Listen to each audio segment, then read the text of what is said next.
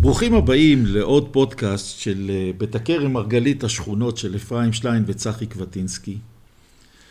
והיום אנחנו יושבים פה ארבעה ילידי בית הכרם או תושבי בית הכרם מהעבר לספר את הסיפור של המוסד שהיה בבית הכרם של אה, עופרה רייזמן, הגן של עופרה רייזמן, גן עופרה.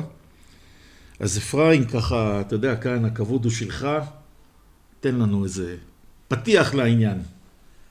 יש, יש דמויות שהולכים עם אה, ילדים ועם משפחות לאורך כל החיים, וככה זה הדמות של הגננת עופרה רייזמן מגן עופרה ברחוב הסטת חמש, שמלווה הרבה משפחות בבית הכרם אה, כמה דורות, ועופרה זכתה, ובמסגרת המפעל הנצחה העירוני, שגם סיפרנו אותו בפודקאסט על אסתר סילמן, היא תונצח ברחבי השכונה, ומן הראוי שהסיפור המופלא על עופרה רייזמן, גן עופרה והגננת לחיים שבה, יובא בפודקאסט שלנו, וזכינו, צחי, להזמין היום את מימי פררה חן, שהיא הייתה בגן עופרה והפכה לגננת לחיים בזכות... ממשיכת דרכה. ממשיכת דרכה והפכה לגננת לחיים בזכות היותה גננת בחטיבה הצעורה בדוד ילין.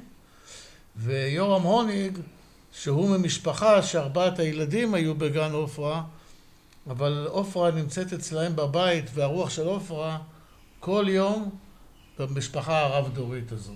ואתה באיזה גן היית? אני הייתי גם בגן עופרה. אז תגיד. הייתי בגן עופרה, אמנם תקופה קצרה, הייתי בוויצו, הייתי בגן עופרה. אולי אני אזכיר גם שבגבעת בית הכרם הייתה גננת מיוחדת, אלה אמיתי, שאני פוגש אותה בשמחה במגדל נופים. והרבה חותם מהתקופה הקצרה שהייתי בגן עופרה עם עמוס כץ, דודי ברמן, ניר גרוסמן, חברים טובים.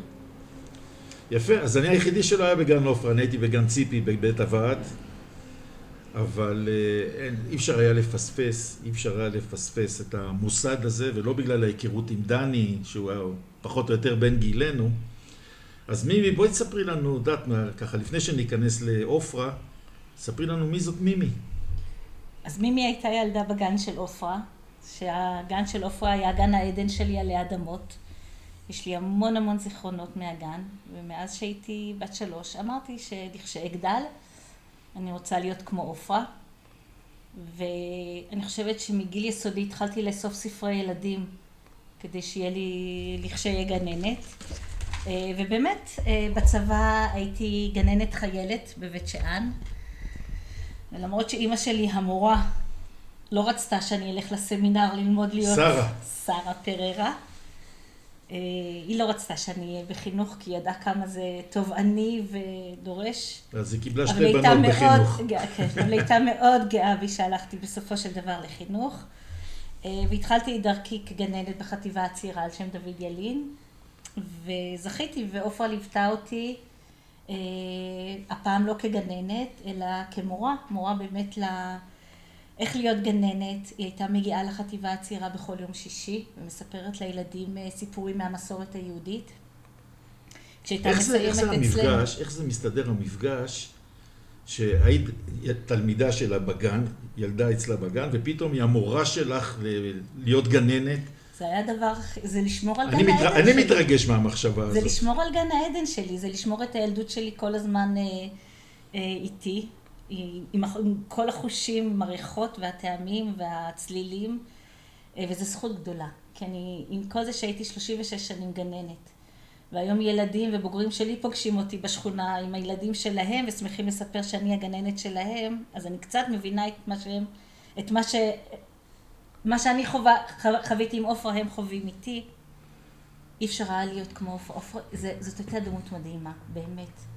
היא, זה היה המקום המוגן שלי, אה, ותמיד היה חשוב לי כגננת, שילדים ירגישו אצלי מוגנים. אני תמיד אמרתי, גן זה מקום מוגן, והתפקיד הכי חשוב של גננת זה לשמור על הילדים שלה. אבל קיבלתי הרבה, הרבה מעבר לזה מעופרה. אני תמיד אה, רואה את הבית המדהים שם ברחוב הסטת, ואני אומרת, לילדים היא הורישה את הבית במיליונים, אני, לי היא הורישה מיליון סיפורים.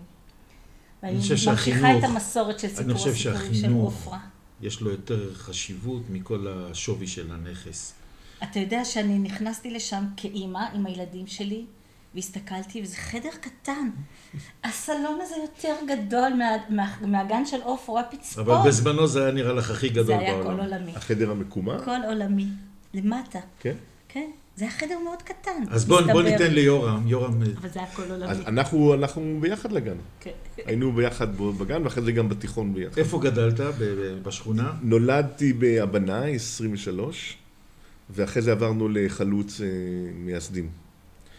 אה, אבל גן עופרה זה הגן. אחותי הגדולה אורנה הייתה הראשונה, אה, שהלכה לגן. טלי, אחותי אה, השנייה, אה, גם כן הלכה לגן, ובדיוק כמו הסיפור שלך, גם היא אה, רצתה להיות עופרה שתהיה גדולה, ובאמת למדה חינוך, גם בצבא בנחל היא הייתה אה, מטפלת בילדים, ואחרי זה למדה חינוך באורנים, ובקיבוצים. היא, היא חברת קיבוץ עד היום בחצרים, ועד לפני כמה זמן היא הייתה אחת מהגננות המובילות בקיבוץ. והחינוך הזה של, אה, של הגנה, אבל גם חופש, ומשהו ישראלי כזה, היה מקסים. יפה. אז בעצם אנחנו נשלב פה גם אה, חוויות, נכון יורם? גם את חוויות וכל מה שזה, אז בוא, נתחיל לספר. בוא נתחיל לספר על גן עופרה. איפה, איפה היה? בוא, בוא נדע איפה זה. אנשים אה, שעכשיו מסתובבים, לא כולם, היום תושבי בית הכרם לא מכירים. איפה היה, ונתחיל לספר מה היה מיוחד בו, שהיינו באים לשם בתור ילדים. מי שהוא תושב בית הכרם, ותיק, אז למטה למטה, ליד תעש, כן. שאסור לספר. שאסור לספר. היו תעשיות ביטחוניות אה, שעשו כדורי רובים או משהו כזה בבית הכרם, והגן היה קצת הסיפורים, מה הם. עשו שם, אנחנו שמענו מפה והתודעה החדשה, מלא סיפורים, כל מיני, כל פעם משהו אחר. אז, אז הגן היה קצת אה, מעל, בבית ישן, אה, מאוד, אה, מאוד מזרח תיכוני, עם כימורים ו- ואבן, מאוד ירושלמי, ואליו בעצם, אל הרחוב הסטת, בעצם הייתה סמטה אה, שירדה מרחוב הבנאי, מול הבית של גיטל. וואי, איך אני זוכרת גיטל. הייתה גיטל בצומת למעלה, אני חושב שהיא הייתה יוצאת שואה, או כן. כאילו ניצולת שואה. הייתה אבל שורדת. לא בסדר לגמרי, ובית על מסכן כזה שהפחיד אותנו בתור ילדים, והיא הייתה לפעמים יוצאת ומסתכלת וכועסת, היינו בטוחים שהיא מכשפה. אז, אז שם אני זוכ, פשוט זוכר את ה... סיבוב. ללכת מהר, את הסיבוב של גיטל, לא להסתכל, לרדת לגן עופרה, להרגיש בטוח. יפה. והבית היה עם חצר כמו בוסתן. יש שם עד היום עץ תאנה עם העלים הכי גדולים שראיתי אי פעם, כשהייתי עדיין מלמדת. הריח, אני. הריח את של התאנה. כן. אה, ופסלים. בעלה היה מרצה באוניברסיטה לספרות? אנגלית, בבי רייזמן, ראובן רייזמן, אבל הוא היה פסל, היו שם פסלים של פסלי ברונזה. מדהימים. זה היה פשוט לחיות באיזה... זה היה עולם נפרד. היה שם אה, צריף שקראנו לו הבית הירוק, ואפשר היה שם לשחק את משחק הדמיון. זה היה בעצם צריף שכולו היה על החול, עם מדפים וסירים וכל עולם הדמיון אפשר, זה היה, קראו לזה הבית הירוק. אה, והיו ו- שני וגם, מפלסים. אם מדברים על אה, בובי, בעלה של עופרה, אז הוא גם כן היה לוחם מרינס במלחמת העולם השנייה בגואדה כנ"ל, והוא גם כן היה איזה גבר נאה כזה, אני זוכר. מאוד, נאה, כן, אני זוכרת אותו כילדה ומלא גבוה. מלא המצאות ופטנטים. פשוט תכף נדבר, נגיד, כבר אני אזכר, ככה, שזה יצאו אחר כך הבנים שלו, בייחוד אה, רוני, אני חושב, שהתעסק בכל מיני חידושים נכון. ודברים. אז, אז ממש, גם בגינה היה את השפריצר דרך הצפרדע, נכון. לתוך האמבטיה שהפכה שלא- להיות בריכה. כן. אז מלא פטנטים קטנים, ובמרכז הגן אה, היה וו בתקרה. ושם כל חנוכה, הסביבון שיורד ונפתח. סביבון ענק מעץ, מעץ. שלאט לאט מורידים אותו, ובפנים מלא הפתעות, ו... והכל בפנים. אנחנו במשפחה עד היום עושים את זה כל חנוכה. הדבר הראשון שעשיתי כגננת, יש, שנייה, אז היה יש לנו, לבנות כזה אז, סביבון. אז יש לנו בבית אה, סביבון גדול כזה, כל שנה כל הנכדים והנינים באים לראות את הסביבון. איזה יופי. אז גם את כגננת, אז המורשת, המורשת, כל- אז... זה היה הדבר הראשון שעשיתי. המורשת זה לא רק ממי, זה לא רק בחינוך, זה גם ב- ב- בהתנהלות בחיים. כן, חד משמעית. כן. תראה, קודם כל, הבית עד היום קיים ברחוב הסטת חמש. כך שכל מי שבעקבות הפודקאסט רוצה לרדת לרחוב הסטת, הוא מגיע היום. אבל היום רחוב לבית בסטת חמש. אבל אז היה הבית הזה, ואחריו היה, לא היה בית. לכיוון תעש היה עוד בית אחד. היה, גם הייתה. רק הסמטה של שהולכת. ימינה. הצרה, לא הירידה לכיוון הסטת אה, עם החנויות הגדולות והבתים החדשים. וזה היה סוג של סוף העולם. ו... מה זה סוף דבר- העולם? אסור היה גם להתקרב לשם. ומימי ויורם לא דיברו על הכלבים שהיו ב- ב- דונה בגן, ונאצר. שהם היו חלק מה... כן. מהילדים בגן. אני זוכרת, להגיע לגן ביום אביב ולשים את הלחי על דונה, דונה זה הייתה... הכלבה הגדולה. יותר, נאצר היה כלב. קטן. ונאצר היה מין אה, תחש או כן, משהו כזה, עם כן. אוזניים גדולות, כן, כן. ודונה אהבתי יותר. והכלבים היו חופשיים, לא כמו שהיום הכלבים עם רצועות. היו מטיילים חופשיים. אז בוא, בוא, בוא, בוא, רגע, רק נס... דבר אחד, צחי, אולי כדאי שיורם יספר, יורם לא הזכיר את אחיו הקטן, אודי, שגם הוא בוגר הגן של עופרה. וכמעט, כמעט, הוא לא היה בגן של עופרה, אבל הגן של עופרה, תספר איך נרשמים לגן של עופרה. כי בבית הכרם היה ידוע, אם מישהי מקבלת בדיקות חיוביות של כניסה להיריון, היא הייתה נרשמת קודם כל לגן של עופרה. אבל מכיוון, ו... ואצלנו זה כבר היה ברוטינה, אה, זה המובן מאליו. ג' דורות, אז זה היה מובן מאליו לאימא שגם אודי נכנס לגן.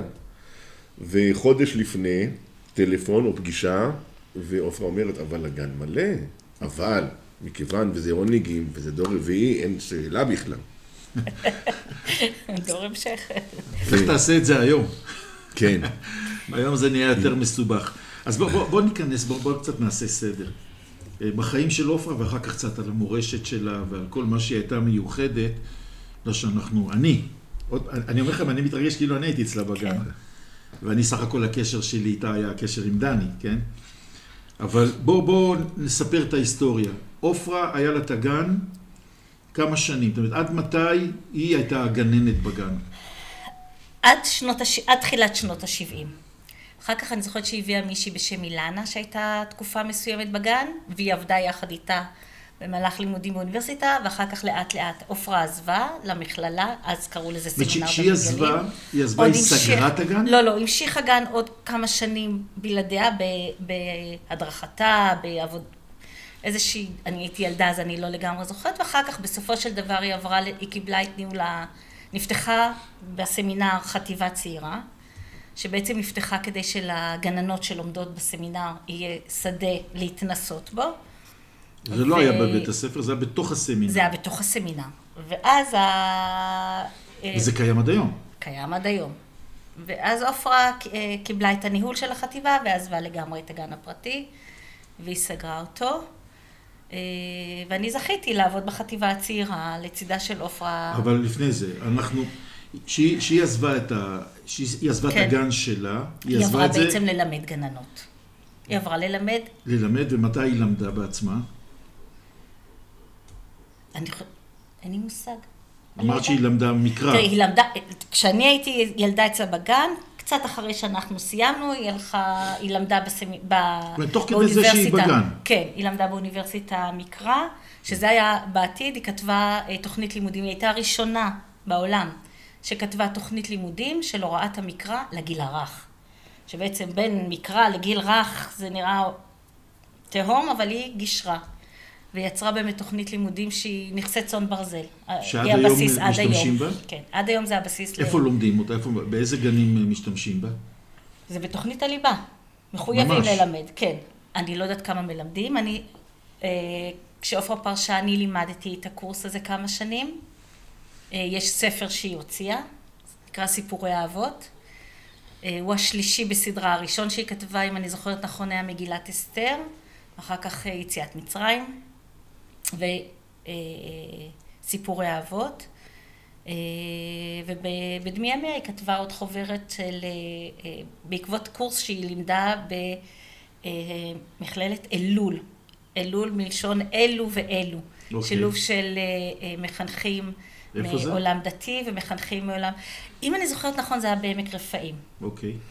ושם היא לימדה קורס של הוראת מדרשי חז"ל לגיל הרך, והחוברת, שנקראת אה, אה, סיפורי, אה, סיפורים מימים עברו, יצאה לאור לאחר מותה. היא רק ביקשה שבעמוד האחרון יהיה כתוב, תם ולא נשלם. וכך הוא, תם ולא נשלם. וואו. אני ממשיכה את המסורת. אבל אם נחזור רגע אחורה, אה, אני חושבת שאחד הדברים שגן עופרה היה גן העדן שלי עלי אדמות זה המקום המוגן. לא, אה, לא, לפני כמה ימים חגגנו את יום ירושלים. מלחמת ששת הימים פרצה באמצע יום לימודים. אנחנו היינו בגן. וכל ההורים, אה, ופה בשדה שבנויה היום רמת בית הכרם היה מחנה של שריון והתחילו להפגיז. אני עד היום ספר... בגן אבי זוהר, דיברנו על זה, כן. אחרי הבית של ההורים שלי. היה סוללה של... היה סוללה של תותחים. נכון. של מרגמות 160. מעל המיטה שלי, עד היום שעזבנו את הבית בגבעת בית הכרם, היה חור של אה, רסיס פגז שנכנס. אמא שלי שמה תמונה, וכשהיו באים לבקר מחוץ לארץ, הייתה מוציאה את התמונה, שיראו את החור. גם אצלנו. כן. אז ביום שהמלחמה פרצה, אה, היינו בגן. וכל האימהות ככה לאט לאט באו ולקחו את הילדים. אני נשארתי לבד, כי אמא שלי הייתה מורה בבית ספר לוריה. אז היא הייתה צריכה להישאר עם ילדים אחרים עד שיבואו לקחת אותם. ואני לא פחדתי, ואני לא נבהלתי, כי עופרה שרה לי שירים, ועופרה הקרינה לי סרטים על הקיר, עד שאימא שלי תבוא. היא רק אמרה לי לא לדאוג מהרעשים, שזה זיקוקי דינור.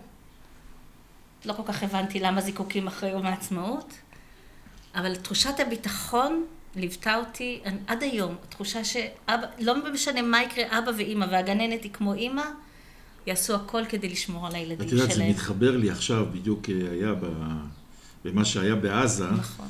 והשמיעו שם איזה אימא שהם קיבלו הדרכה והיא שרה לילדים והיא שרה איתם את הכניסה לממ"ד והכל. ותראי, יש לי צמרמורת, זה, כן, זה, כן. תחשבי, לה לא היה מאיפה ללמוד את זה, כן. וזה היה מבנייה אישית, וזה היה הגדולה של עופרה.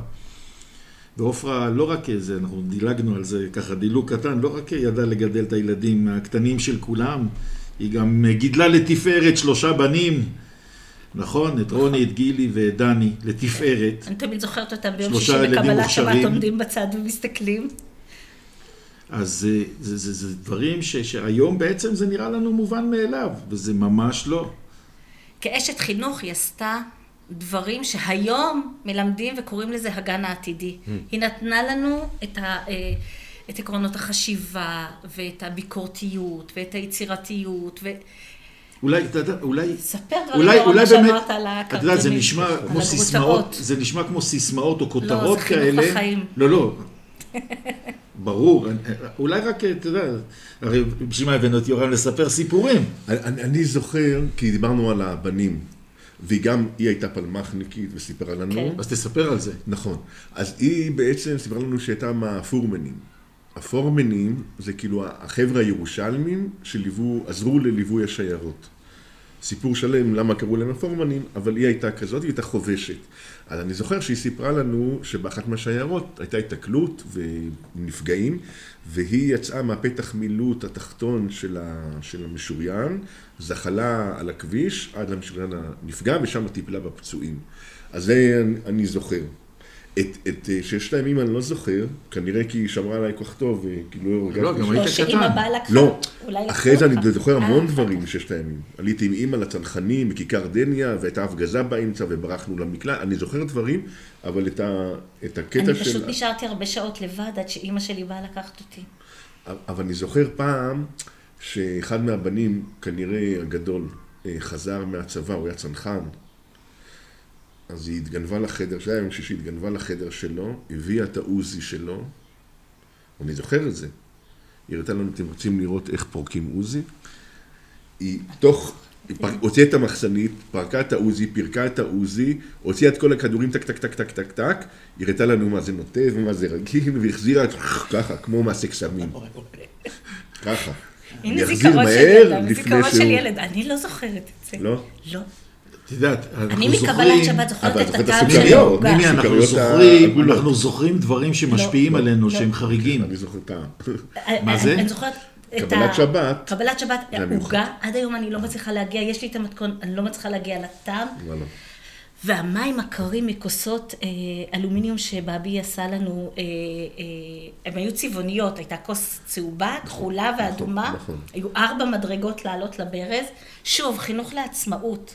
יש מדרגות מעץ, תעלו על המדרגות, תפתחו את הברז, תשתו לבד מים. חינוך לעצמאות שהיום מדברים על זה כאילו זה איזה חידוש. הכל עשינו שם לבד. הכל היה באמת... אה, הגרוטאות, הגרוטאות. והגרוטאות. הגרוטאות, קודם כל, היא אספה לחטיבה שנים. עדה אנג'ל הייתה אוספת לנו. לא, לא, תספרו לנו, תספרו לנו מה זה הגרוטאות. גרוטאות, כי. עירוני לא יבין מה זה גרוטאות. ערימה של כלום, זבל של אחד, זהב של גננת. כן, שיש שם הכל מבחינת דמיון. זאת אומרת, אין אה, בובות, אין, אה, יש גם, אבל בקטע הזה של גרוטאות זה, זה בקבוקים ישנים ודברים, ואתה בונה מזה ממלכות, נכון? ואת הדבק היא בישלה קמח עם שקדים, מים. לא? וכן, היה איזה ריח של שקדים, אבל היא, היא הייתה מכינה לנו את הדבק לבד, היה איזה ריח מיוחד. נכון. זוכרת שעשינו עם מיסת נייר את הקדים לחנוכה. יש לי תמונה שלנו הולכים עם קדים, שבעצם לקחנו את בקבוקי הספונג'ה של הרצפה, אז, שיש להם... נכון, נכון, נכון. לא הלכה לקנות אה, קדים מוכנים בחנויות, פשוט וגם לא כמו היום, הכנו. שהגננות מציירות, ולאימא וח- וחותמות זה רוני צייר, הכל אין. אנחנו... מה שאתה עושה זה מה שיש. אבל זה, זה באמת העניין שהאחריות ללמידה היא על הילד. כן. והדמיון, אתם יכולים תתעסקו עם הדמיון, החצר הייתה, היה שם כל כך הרבה דברים של טיפוס. ו... ו... ונדנדות. ונדנדות. ואחותי וברזל טלי- לעשות גלגלות. אחרי ששת הימים, אה, הדוד שלנו היה צנחן. אז היה חשוב לה, לטלי בגן, להראות לילדים איך הדוד שלה הצנחן צונח ממטוסים. אז היא עלתה לנדנדה, עשתה, הגיעה לתנופה מספיק גבוהה ופשוט קפצה באוויר. את החלק של הנחיתה היא פחות תכננה, ופשוט אה, פתחה את הסנטר על איזה סלע שמה, אבל קיבלה צל"ש, חזרה הביתה בשלום.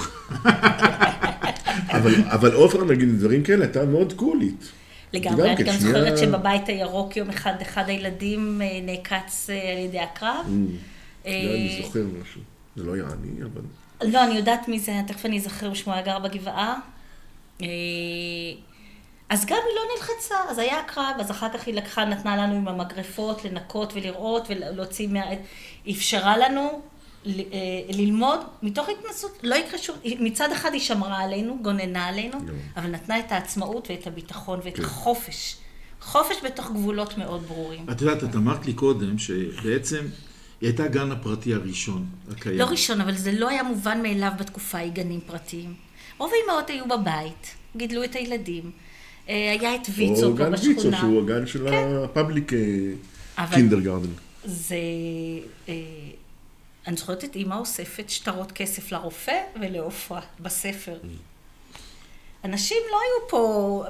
זו שכונה של סופרים, של מורים, אנשים פשוטים, פקידים. פקידים, אבל אה, חינוך היה דבר חשוב מאוד. כן, ולא היו פה הרבה גנים. זאת אומרת, לא היה לא, כאן לא, אה, יותר לא היו מדי. אני יודע רק על הגן שאני הייתי בו. הרי בבית הוועד היה את הגן בבית למטה. הוועד היה... הגן של מרים היה. הגן של מרים. עם הסרט נכון. ההיסטורי. נכון. שעוד שנים ראיתי אותה מסתובבת עם הסרט. והיה תקופה מסוימת גן באיפה שהיום אה, אה, קצפת, שם... אה, היה גן, היה גן של בת שבע, והיה כן. גן ב- ב- ביפה נוף, והגן של אלקה, והיו היו פה ושם גנים אה. גם זה ציפי, היה. שהייתה כן, הגננת. שלי בגן הוועד, בקומה השנייה, שהיום יש שם את המועדון, אחר כך היא הייתה למטה ברחוב אה, הגיא. היא, היה שני גנים נכון. שם למטה, נכון. ואני זוכר שהילדים שלי אה, הגיעו לגיל גן, הרי גרתי בהתחלה ברחוב השחר שם, והלכתי לגן לראות איפה אנחנו רושמים, ופתאום ציפי ישבה שם, תראה, אה, וזה היה מדהים. דווקא יש, אה, אנחנו מדברים על עופרה, אבל אה, באמת, אם אתה לוקח את הגננות בבית הכרם, רבות מהן, או שאני יכול להזכיר כמה, שגם היו גננות הרבה מאוד שנים. הייתה את רבקה ציפורי ברחוב הגיא, שגידלה הרבה. יש לנו את עליזה, שרציתי להביא אותה היום ולא הסתייע, שהייתה הרבה מאוד שנים גננת בגן שתחת בית, ה... בית עליזה הכנסת. גילת. עליזה גילת. אה, יש את אלקה, שהיה לה גן ביפה נוף. זאת אומרת, אה, יש את גן בת שבע, שהבת שלה, טלי בצללי, היא מדריכת טיולים, גם את הגן שלה נדד בבית הכרם בין כמה מבנים.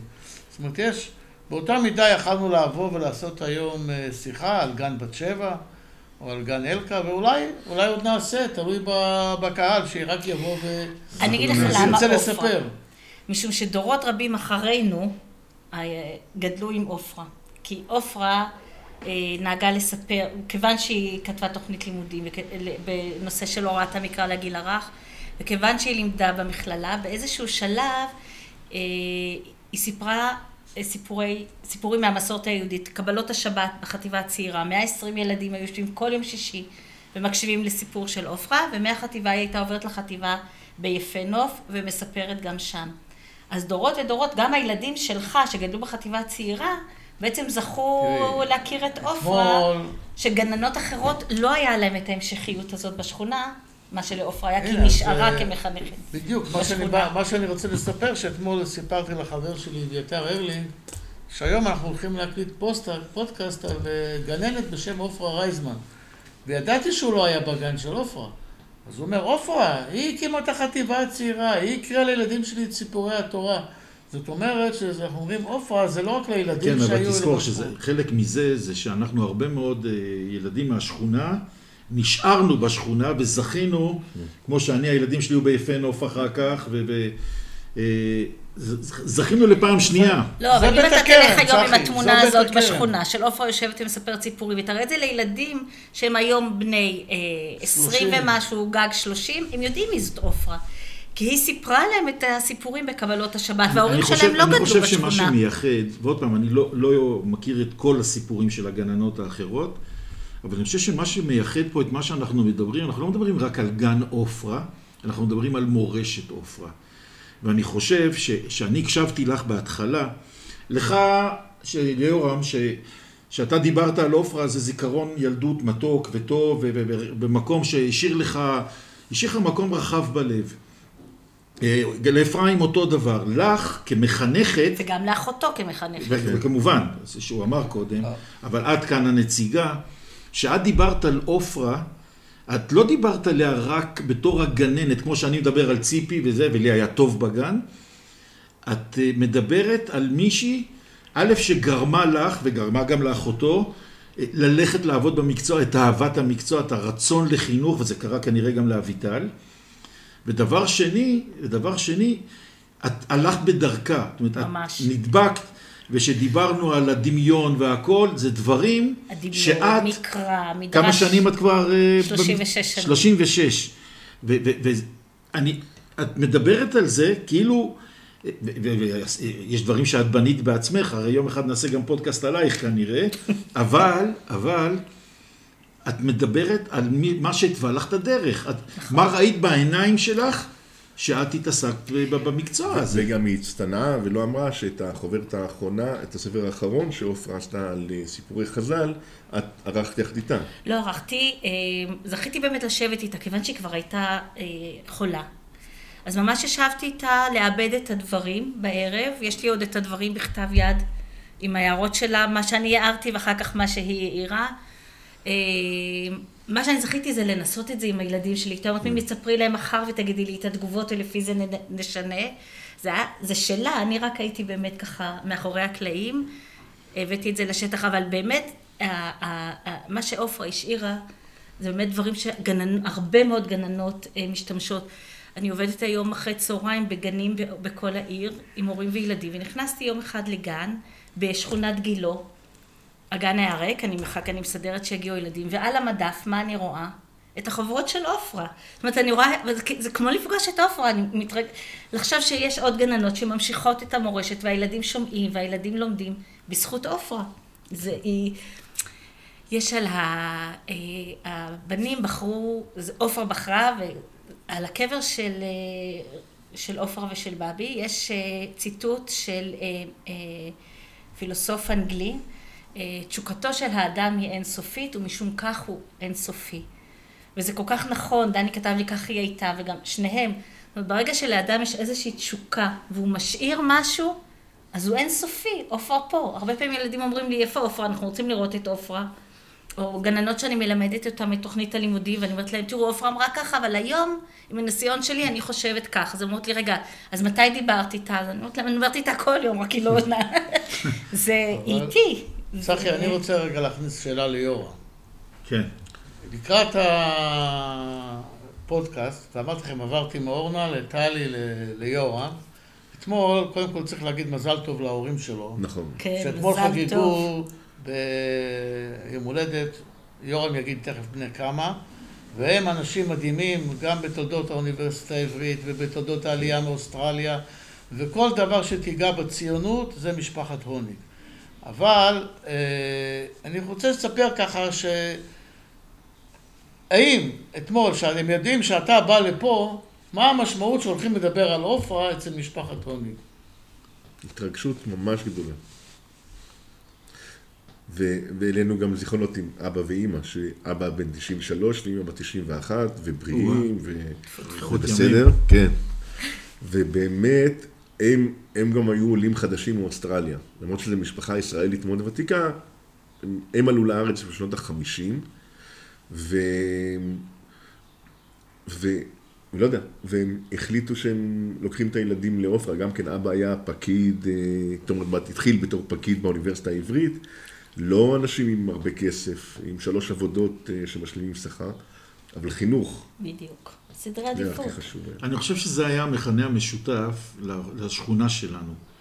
ושאם אנחנו מסתכלים, ואנחנו יושבים פה ארבעה ילידי השכונה, קצת בגילאים שונים, אבל לא בהפרשים גדולים, אני חושב שזה היה אחת המתנות שקיבלנו בדור הזה, אה, בשכונה הזאת, הנושא של חינוך, עוד פעם, אולי בגלל שאנחנו שכונה של סופרים וכל מה שקשור, אבל אני חושב שזה מתנה, אנחנו גם עשינו את הפודקאסט הקודם על משפחת סילמן, עם כל הרבדים שלה, שהייתה לה תרומה אה, גם אישית לנו, עם פיוטה ועם אה, אה, שולמית בסוק, ו, וגם לשכונה בכלל, ובכלל, אני חושב, ל, לירושלים ובכלל לכל העולם הזה.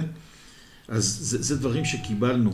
אז אני רוצה ככה להתחיל להגיע לסיכום, ושאני חושב שהבנו, הבנו שזכיתם להיות אצלה בגן, הבנו שזכינו שמישהי כמוה הייתה פה אה, בשכונה, אז אה, בואו ככה, כל אחד מכם, ואתם יותר קל לכם, אתם הכרתם אותה, אני, אני פחות הכרתי, אני הייתי כמה פעמים, אני חושב, אצל דני בבית, אבל אה, לא ברמה הזאת שהיא תהיה הגננת שלי. אז בואו ככה, כל אחד ככה ייתן איזה עוד אמירה קטנה ו- ונתקדם לסיום. כן, יורם. אז, אז כמו שאמרת, אני חושב שהיא העניקה אה, המון חום, המון ביטחון, אה, וכן לאתגר, לתת לילדים לנסות, אבל להיות שם בסביבה שלא, יב... שלא יקרה משהו. אבל משם אני חושב הביטחון והתשוקה ל- ל- לבדוק, ל- ל- לסקרנות שמה. ו- סקרנות זה הבסיס להצלחה ו- ו- ולחשיבה ולפיתוח. הדעת. ולא לפי שבלונות, אלא. לעודד מש- ממש, כאילו לא רק ב... אתה אומר כאן דברים שנשמעים טריוויאליים, אבל את נכון. כאשת חינוך יכולה להגיד שזה זה בעצם היום הבסיס לכל. אמרתי לך, זה מה שהיום קוראים במשרד החינוך, הגן העתידי. כן. לתת לילדים לצאת מתוך הקופסה, יצאנו מהקופסה כבר אז. אז אני חושב שאני לא איש חינוך, אבל ככה אני עם הילדים שלי. אה, גם כן. אבל גם במקצוע שלך אתה מאוד יצירתי, ואתה מאוד מעז, ואתה עושה חיבורים כן. שהם לא מובנים מאליהם. נכון. ואני מאמינה נכון. שהיסודות הם בגיל הרך. אין ספק שאיך לספר סיפור, זה מעופרה. או איך לפתח אותו. איך לפתח אותו ואיך לא להישאר בשבלונות. כן. ואני חושב שזה מה שאתם כן. אומרים לנו פה. כן. כן, זה- אבל, אבל מבחינתי, עופרה אה, זה כאילו עיניים מחייכות עם הקמטים. בוא. נגיד, אני יכול להגיד כאן, אתה יודע, חלק רואים אותנו ביוטיוב, הרי הפודקאסט הוא גם ביוטיוב וגם באודיו, ולמי ששומע אותנו רק, אני יכול, ו- ואני נדבקתי מכם בברק שיש פה בעיניים אצל כולם, ואני נדבקתי מ- מ- בגלל שסחפתם אותי בהתרגשות עוד בהכנה. אז זה, אני, זה ברור לי, אז אפרים ככה, אתה יודע, או. כמו שפתחת, תן אני רוצה רגע רק לסיים בדבר אחד. בבקשה. עופרה באמת כתבה דברים והייתה מחנכת מדהימה והייתה אישה מדהימה. והיה בה גם צניעות, משהו שקצת חסר לנו. אני רוצה להקריא לכם אה, תפילה במסגרת החוברת האחרונה שהיא כתבה. אה, יחד עם התלמידות שלה, הם כל אחד כתב תפילה, מה הוא היה אומר כשהוא נכנס אל בית המדרש ללמוד, ומה הוא יגיד כשיצא מבית המדרש. וואו. וזה התפילה של עופרה. כשהיא נכנסת אל בית המדרש. שיהיה לי האומץ לבדוק דברים חדשים בפתיחות. להיות מוכנה לשנות מחשבותיי, דעותיי והשקפותיי עקב הלמידה שאחווה, מבלי להסתנוור מהחדש, מהחדשנות. ובצאתי מבית המדרש, שיהיה בי הרצון לחלוק מתוך ענווה וצניעות את שלמדתי עם אחרים. וואו. עופרה רייזמן. את יודעת מה? להגיד לך משהו? זה לא, ה... לא, זה לא, לא היינו צריכים להקליט פודקאסט, היינו צריכים להקליט להקליט רק זה. את זה, בגלל שזה אומר הכל. זה התפילה שלו. זה אומר הכל. אפרים, מילות סיכום. תראה, אנחנו... שנייה לפני זה, לפי דעתי היה לנו כסח פעם בגן החול. את אהבת שקדי מרק? כן. אני חושב שרבנו על שקדי מרק פעם, זה היה כאילו ממש מכות וס...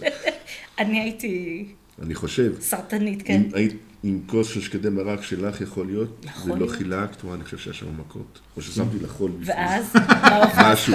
בוא, בוא, בוא, אנחנו רוצים לצאת מפה בשלום בית. לטוב. אני אגיד, נצא עכשיו לקנות שקית. אני אגיד כמה מילים ברוח הבית הכרמית. קודם כל, כשאנחנו מדברים בבית הכרם, עם המילה בית, אז המונח גן עופרה זה לא רק ה- האישיות של עופרה. רגע, לא אמרנו את הדבר הכי חשוב. גן עופרה היה בתוך הבית של עופרה. זה כן, היה... לא, אמרנו את זה כל הזמן. אז, אני אוקיי. רוצה להגיד שעד היום, הבית שנמצא ברחוב הסרטט 5, ורחוב הסרטט עבר תהפוכה מאז שהיינו ילדים, למרות. שהוא נראה עדיין רחוב קטן ואינטימי כזה, הבית של עופרה עומד בגדול כמו שהוא היה. עם הבית והחצר והיחס בין השביל, זה אפילו אין מדרכה שם, שאתה צריך להציץ פנימה, או אם אתה הולך מהצד האחורי, מה שהיום נחשב רחוב הסרטט, ומסתכל בין העצים. אז קודם כל, בשבילי, כאחד שמסתובב הרבה בבית הכרם, ויש לי סיפור מאחורי כל בית ואחרי כל עץ, כל פעם שאני בא לרחוב הסרטט, והילדים שלי כבר ידעו, וזה, תמיד זה גן עופרה, ולדבר על גן עופרה ברחוב הסרטט. אז הגן זה בית, כמו שאמרתם, זה בית מבנה וזה בית עם תוכן וכל הדברים. דבר שני, אני רוצה להדגיש שעשינו היום את הסיפור על עופרה, כי בשביל, בשבילנו, בשבילי שגדלתי בגן, ומימי ויורם ועוד אחרים, זה מותג שהולך איתנו כל החיים. אבל עופרה היא סימבול לגננות חמות ואוהבות, שהרבה משפחות בבית הכרם, כמו שציינתי, ואולי בדור ההוא, היו בבית הכרם, אלא שאם היה גן בת שבע, שהיא שכרה איזשהו מבנה, אין לנו שריד. אני לא יכול היום לעמוד ליד איזשהו מבנה ולהגיד, זה היה גן בת שבע, ויש לי פקט של תמונות מגן בת שבע, אבל אני לא יכול לספר את הסיפור, כי אני צריך איזשהו זיקה. אז, אז או גננות שהיו בגן עירוני. אבל עדיין אפשר לספר את זה, כי זה כן, חלק מהמורשת שלנו, ת- מהחיים תמיד, שלנו. תמיד אני מכניס בסיורים, אבל אני אומר, כשאתה בא לדבר ליד גן, או אם, אם עליזה, או אם רבקה ציפורי, הם היו בגן עירוני, אז זה לא בדיוק שזה הגן שלהם, זה הגן העירוני. גם מימי, עם כל הכבוד, כשהיא נמצאת בגן שנקרא החטיבה הצעירה, אז מי שעומד בחוץ זה גן החטיבה, זה לא גן מימי. ואני פונה פה למאזינים היקרים שלנו, שרובם תושבי בית הכרם ואוהבי בית הכרם בכל הארץ. אתם רוצים לבוא ולספר סיפור על מורים שהיו לכם. בית ספר יפה נוף חוגג עכשיו כבר 60. בואו, שניים, שלושה אחים, חברים, או מימי גדלה בגבעת בית הכרם. בואו כמה חברים, ויאללה, יש לנו פודקאסט על בית הכרם. זה יכול להיות 100 שנים לבית הכרם ואלפיים פודקאסטים, רק תבואו. יופי, אז אה, יורם, מימי כמובן, ladies first, אז מימי, יורם ואפרים, תודה רבה ככה ששיתפתם אותנו, ובאמת הייתה לכם זכות אישית. ולנו יש זכות אה, כללית, ואנחנו אנחנו נהנים מזה בחינוך הכללי, ואנחנו ניפגש בפודקאסט הבא, ותודה רבה שבאתם. תודה רבה. תודה רבה.